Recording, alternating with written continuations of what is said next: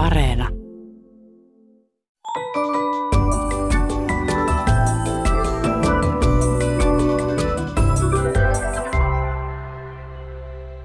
Hei, tämä on Aristoteleen kantapää ohjelma kielen ja todellisuuden villiltä rajaseudulta, ja minä olen Pasi Heikura.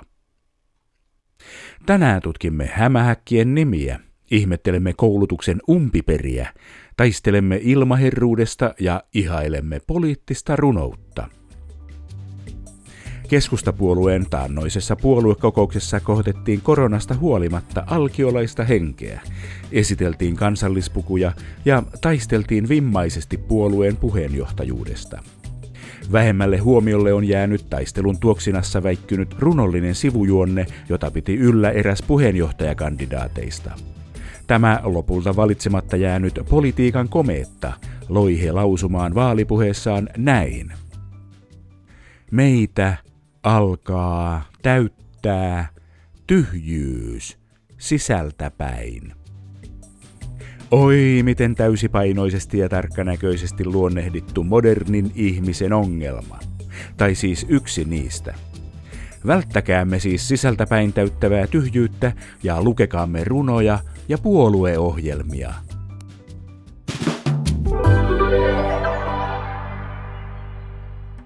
Hämä, hämä, häkki, laulavat lapset sukupolvesta toiseen. Ja itse asiassa erikielisiä versioita samasta laulusta laulavat lapset kautta maailman. Suomeen hämähäkkilaulun toi Ruotsista Tampereen yhteiskunnallisen korkeakoulun nuorisotyön lehtori Kerttu Varjo 1940-luvun lopulla. Varjo itse suomensi tuon Imse Vimse Spindeln laulun sanat. Meilläkin hämähäkki kiipeää laulussa langalle niin kuin Ruotsissa. Englannin Itsi Bitsi Spider-kappaleen hämähäkki kiipeää vesiränniin. Tanskassa se kiipeää seinälle ja Norjassa laulajan hatulle ja kummassakin otus on nimeltään Petter. Islannissa hämähäkin nimi on Kalle ja se nousee puuhun. Hämähäkki on laulussa söpö otus, mutta suurin osa ihmisistä tuntee jonkinasteista kammoa näitä kahdeksanjalkaisia ystäviemme kohtaan. Televisio-ohjelmien kauhusta varoittavaksi tunnukseksikin on valittu yrmeä hämähäkin kuva. Tämä asenne näkyy myös hämähäkkien tuntemuksessa. Lajeja on meilläkin lukuisia, mutta harva tietää kovin monen hämähäkkilajin nimeä. Sama etäisyyden hakeminen näkyy siinäkin, että kaikilla hämähäkeillämme ei edes ole suomenkielistä nimeä. Hämähäkkien nimistä päättää 15 vuotta istunut kymmenjäseninen ympäristöhallinnon alainen hämähäkkityöryhmä, jonka toimialaan kuuluvat myös punkit, lukit, valeskorpionit, maasiirät, esihyönteiset, kaksi- ja kolmisukahäntäiset ja erilaiset tuhatjalkaiset. Työtä siis riittää. Hämähäkkien nimistö vaikuttaa olevan käymistilassa, koska samaan aikaan uusia nimiä kehittelee myös netissä toimiva Suomen hämähäkit ja muut hämähäkkieläimet ryhmä, jota vetää hämähäkkiharrastaja Markku A. Huttunen. Välillä ryhmien kannattajien välinen keskustelu näyttää enemmän ampiaispesältä kuin rauhalliselta kutomiselta. Mutta asiaan. Hämähäkithän ovat hyödyllisiä joka kodin lemmikkieläimiä, jotka pitävät kodin harmillisten pikkuhyönteisten kannat kurissa – Minkä nimisiä hämääkkejä Suomessa esiintyy? Minä tunnen nimeltä Ristilukin, Tarantellan ja Mustan lesken, mutta näistä vain yksi, Ristilukki taitaa elää Suomessa vai mitä hämääkkiharrastaja Markku A. Huttunen? Sikäli tuo kysymys oli aika paha, että jos tarkkoja ollaan, niin lukithan eivät ole hämähäkkejä, vaan niiden rinnakkaislahko hämähäkkieläimissä. Ja sitten tarantella – se taas on italialainen kansantanssi. Ja mustolla leskellä tarkoitetaan puolisoitaan sarjamurhaavaa naista. Joten se varmaankin tarkoitit ristihämähäkkiä, tarantulaa ja mustaleskeä. Ristihämähäkit, ne on kokonainen heimo, josta on tavattu Suomenkin luonnossa 35 lajia. Ja nämä lemmikkeinä pidetyt tarantulat, ne on suomalaisemmin lintuhämähäkkejä, kun taas mustaleski yhdyssanana on sekä lintu että hämähäkkilaji. Mikä lukit erottaa hämähäkeistä? No ruumirakenteessa on selvä ero siinä, että keski- ja takaruumis ne on niin yhtenä klimppinä ja hämähäkeillä on selvästi erikseen eturuumis ja takaruumis. No, paljonko Suomessa on hämähäkkejä? No, Suomessa on tavattu semmoinen 6500 lajia. Euroopassa vajaat 5000 ja koko maailman tunnettujen hämähäkkilajien määrä lähentelee jo 50 000. Onko kaikilla suomalaisilla hämähäkkilajeilla jo oma nimensä? Hämähäkkiharrastaja Markku A. Huttunen. Voisiko sanoa, että on ja ei.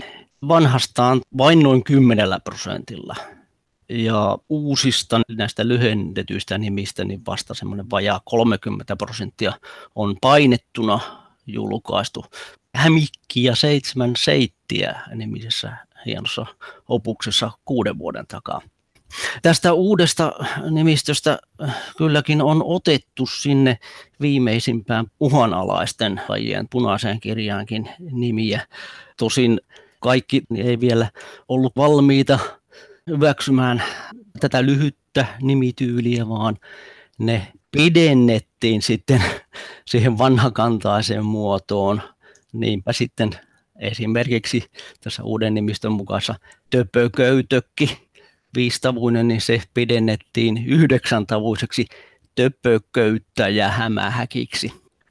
Viitaten tuohon hämähäkkiryhmän siipeen, jotka eivät halua luopua näistä hämähäkkipäätteisistä nimistä. Ja ihan yleisenkin nimistö systeemin mukaan tavoitteena on aina lyhentää nimiä. Ja tässäkin korvaamalla nämä hämähäkki sanat, joka lähtee sitä lahkosta pelkällä KKI-päätteellä, niin saadaan useimmissa tapauksissa kahdeksantavuisesta viisitavuinen nimi. Kun viattomasti kysytään, että onko kaikilla hämähäkeillä nimi, niin heti törmätään pitkä vastaan lyhyt koulukunnan ristiriitoihin. Niin. No joo, kyllähän siinä pieni ristiriita on olemassa. Harrastajapuolella nämä on otettu yleensä hyvinkin vastaan, että jotkut on suorastaan ihastuneita näihin hauskoihin lyhyisiin nimiin. Se on aivan päivänselvää, että mikään nimistö ei kaikkia miellytä. Ja tässä on paljon näissä omissa ehdotuksissa sellaisia, joista en itsekään tykkää. Mutta nämä, jotka kaipaa niitä pitkiä hämähäkkipäätteisiä nimiä, niin kyllä unohtaa, että jo näissä hämäkeissäkin on ennestäänkin ollut esimerkiksi mustaleski, tarantulat, nopsajalat ja hyppijät, jossa tätä hämähäkki-sanaa ei esiinny. Käytännössähän niin melkein kaikissa eliöryhmissä ollaan menty tämmöiseen lyhyempiin nimiin jo, jossa tämä lahkotason määrä on tiputettu pois. Ja yleensä se suurryhmä käy lähes aina ilmi jo siitä asiayhteydestä. Niin, siis eihän lintujakaan nimitä, että kottarainen lintu. Aivan näin. Ja perhosia, että nokkonen perhonen. No nokkos perhonen kyllä. On näitä kyllä mukana, mutta ei suinkaan ole seitsemän piste pirkko kovakuoriainen. Mutta toisaalta taas on lehdokki, kaunokki, vuokko ja moni muu tämmöisiä KKI-päätteisiä, Kyllä. jotka voisivat ehkä mennä sekaisin sellaisten hämähäkkien kanssa kuin Maurikin, Nummi Hukakin, Pikku Leokin. Mä oon itse toiminut myös putkilukasvinimistötoimikunnassa ja on, on sieltä kysynyt, että onko mitään ongelmaa siinä, että on jopa esimerkiksi laji, pikkuristikki, joka on sekä hämähäkki että kasvi. Ja kyllä siinä porukassa oltiin sitä mieltä, että ei ole mikään ongelma, koska tämä käy asia yhteydestä ilmi. Missä vaiheessa näitä uusia nimiä on alettu antaa? Hämähäkkiharrastaja Markku A. Huttunen.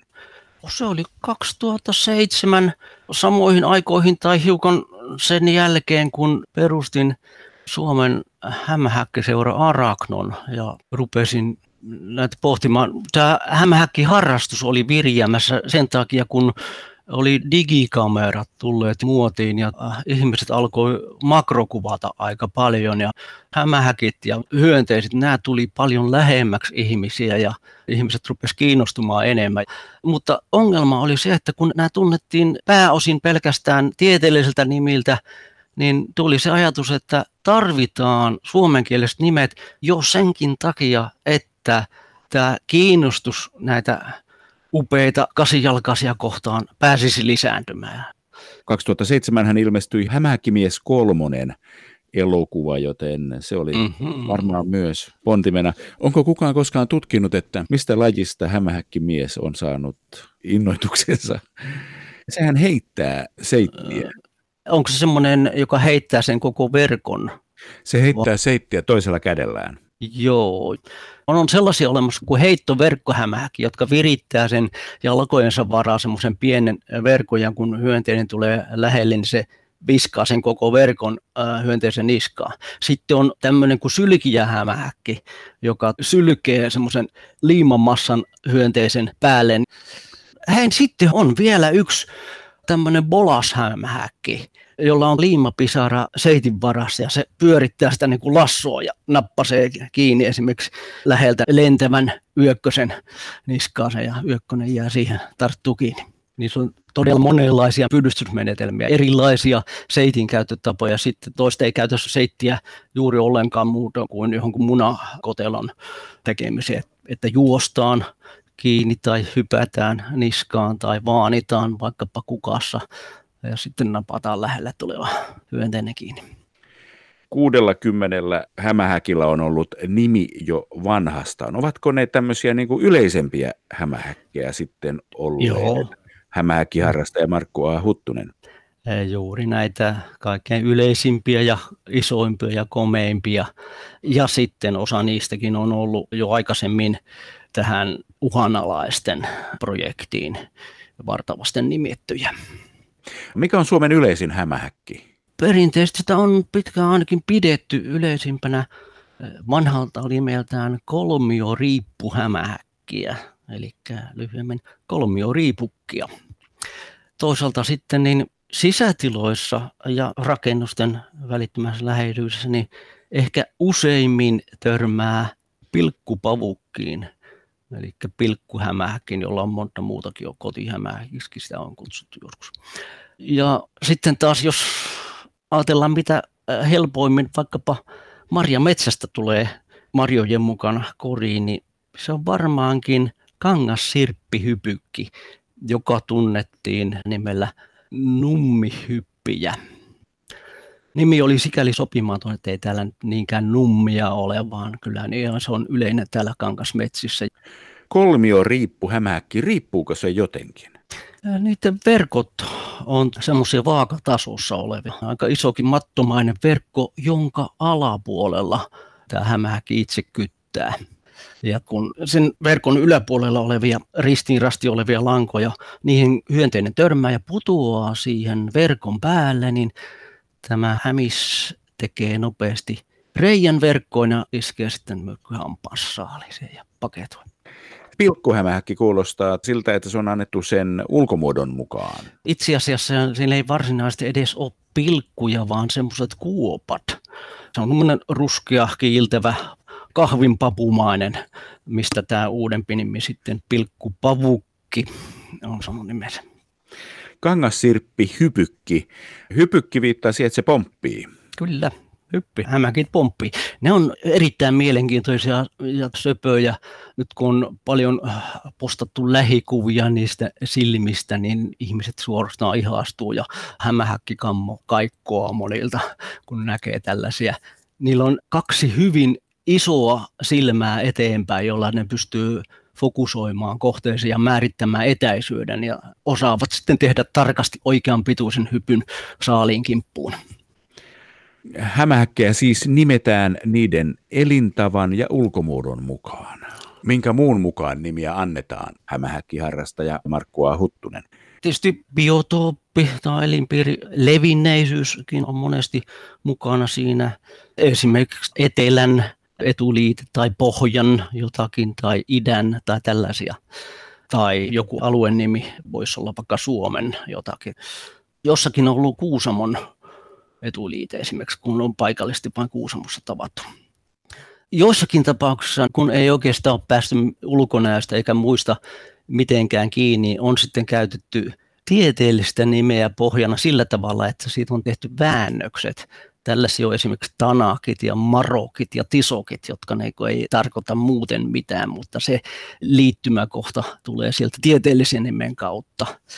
Yleensäkin tässä uudessa nimistössä aina on pyritty säilyttämään se yhteys siihen vanhaan nimeen. Hämähäkkejä tavataan luonnossa ja sitten niitä tavataan asunnoissa sisällä. Ovatko kaikki hämähäkit sellaisia, että niitä voi tavata myös ihmisasumuksissa? Hämähäkkiharrastaja Markku A. Huttunen. Useimmat hämähäkit vaatii kosteutta enemmän tai vähemmän tullakseen toimeen.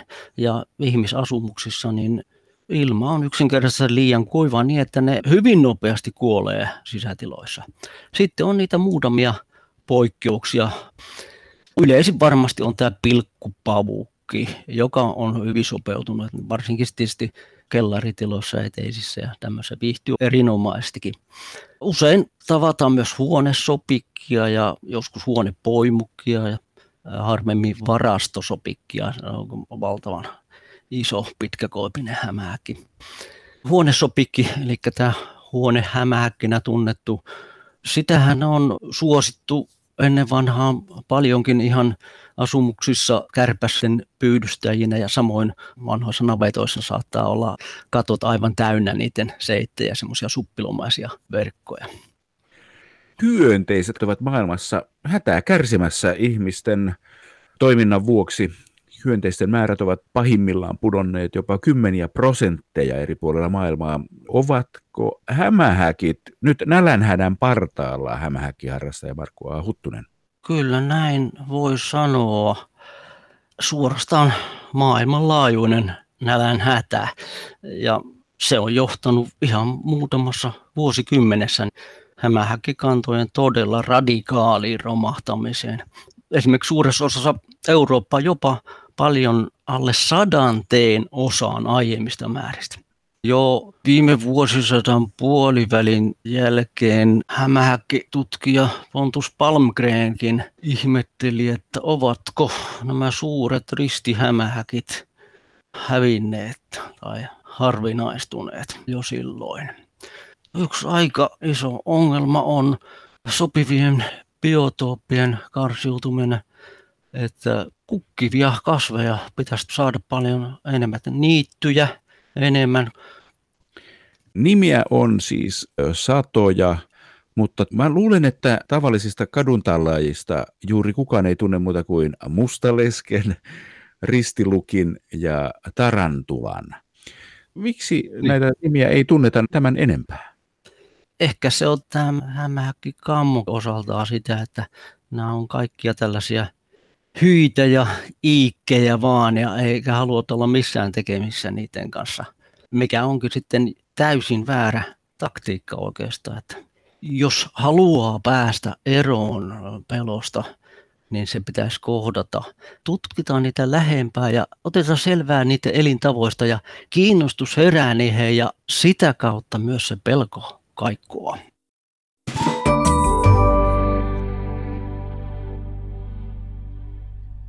Kansa on taas puhunut. Kuuntelijamme MV Hämeenlinnasta kysyy, minne suuri on kadonnut. Hän on pannut merkille, että sanan suuri tilalle on viime aikoina niin tekstissä kuin puheessakin hiipinyt sinänsä kelpo synonyymi iso. Kielitoimiston sanakirjan mukaan molemmilla adjektiiveilla voidaan luonnehtia jotain ulkoisilta mitoiltaan kookasta, määrältään runsasta – vaikutukseltaan voimakasta tai merkitykseltään huomattavaa. Kotuksen erityisasiantuntija Riina Klemettinen avasi Kielikello-lehden artikkelissa vuodelta 2010 suuren ja ison käyttöä. Näitä sanoja käytetään yleensä eri yhteyksissä. Iso on konkreettinen ja suuri abstrakti luonnehdinta asioista. Suuri sydän kuvaa henkilön luonnetta, iso sydän on puolestaan fysiologinen fakta. Mutta toisaalta isokenkäinen ei välttämättä aina ole suuri jalkainen. Ja aivan kuten MV on huomannut, nykyään asioita voidaan tehdä myös isolla sydämellä. Mitään varsinaista sääntöä ison ja suuren käytöstä ei ole. Sanavalinta perustuu puhujan kielitajuun. Ilmaisuilla on taipumus uudistua – Kun sanaa tai sanontaa käytetään normista poiketen, osa ihmisistä harmistuu, mutta moni myös ihastuu ja saattaa jopa ottaa käyttöönsä uuden raikkaan ilmaisun. Aina voi siis maalata isosti suurella pensselillä.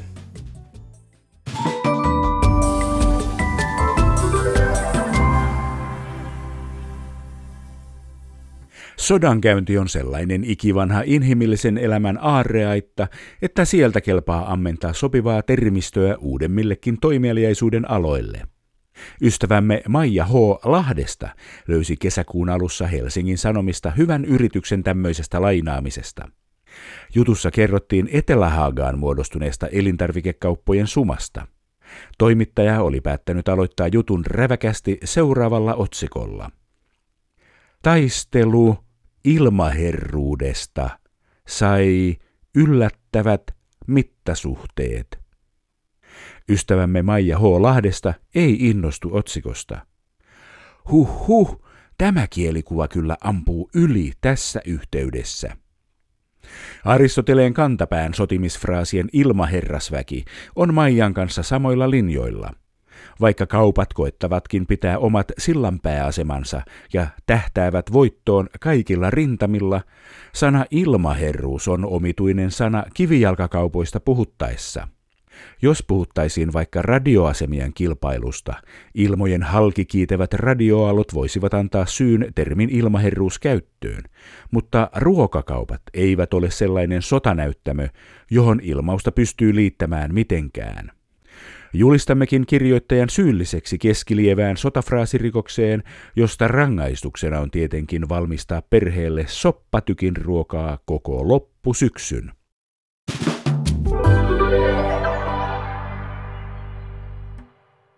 Pandemian leviämisen torjunta on ravistellut yhteiskuntaamme niin, että jopa koululaitos on joutunut pohtimaan viruksen vaikutuksia keskeisiin periaatteisiinsa. Kuulijamme nimimerkki Pekka löysi ylioppilastutkintolautakunnan turvaohjeista yhden uuden periaatteen. Pekan lähettämässä otteessa lukee seuraavasti. Jos kokelas sairastuu, kokeiden suorittaminen siirtyy myöhempään ajankohtaan, mutta suomalaisessa koulutuksessa ei ole umpiperiä. Nimimerkki Pekka jäi miettimään sanotun tarkoitusta – Mitähän noilla umpiperillä tarkoitetaan? Onko tarkoitus sanoa, että jos nyt ei pääse ylioppilaskirjoituksiin, voi niihin osallistua myöhemmin, ja ovet jatko-opintoihin ovat yhtä avoinna kuin aikaisemminkin? Selvitetäänpäs. YTLn sivuilla kerrotaan, että jos tutkinnon valmiiksi saaminen tai jatko-opintoihin siirtyminen viivästyy, Kokelas voi täsmentää suunnitelmiaan ja suorittaa ylioppilastutkinnon kokeita seuraavilla tutkintokerroilla. Pekan tulkinta on siis oikea. Umpiperä, hiukan yleispätevämpi ilmaus urbaanille umpikujalle, on jostain syystä tuttu poliitikkojen puheista nimenomaan koulutuksen yhteydessä. Ainakin taannoinen opetusministeri ja presidentin puoliso ovat käyttäneet sitä puheissaan. Eikä ihme, lisähän etuliite umpi ilmaukseen tiettyä ahdistavuutta. Ajatellaan vain umpilisäkettä, umpimielistä tai umpihumalaista. Tässä kaikki tällä kerralla. Jos silmäsi sattuu tai korvaasi särähtää jokin lause tai sana, ilmoita asiasta Aristoteleen kantapäälle. Sähköpostilla osoitteeseen aristoteles at yle.fi tai lähetä viesti ohjelman Facebook-sivun kautta. Kuulemiin viikon kuluttua.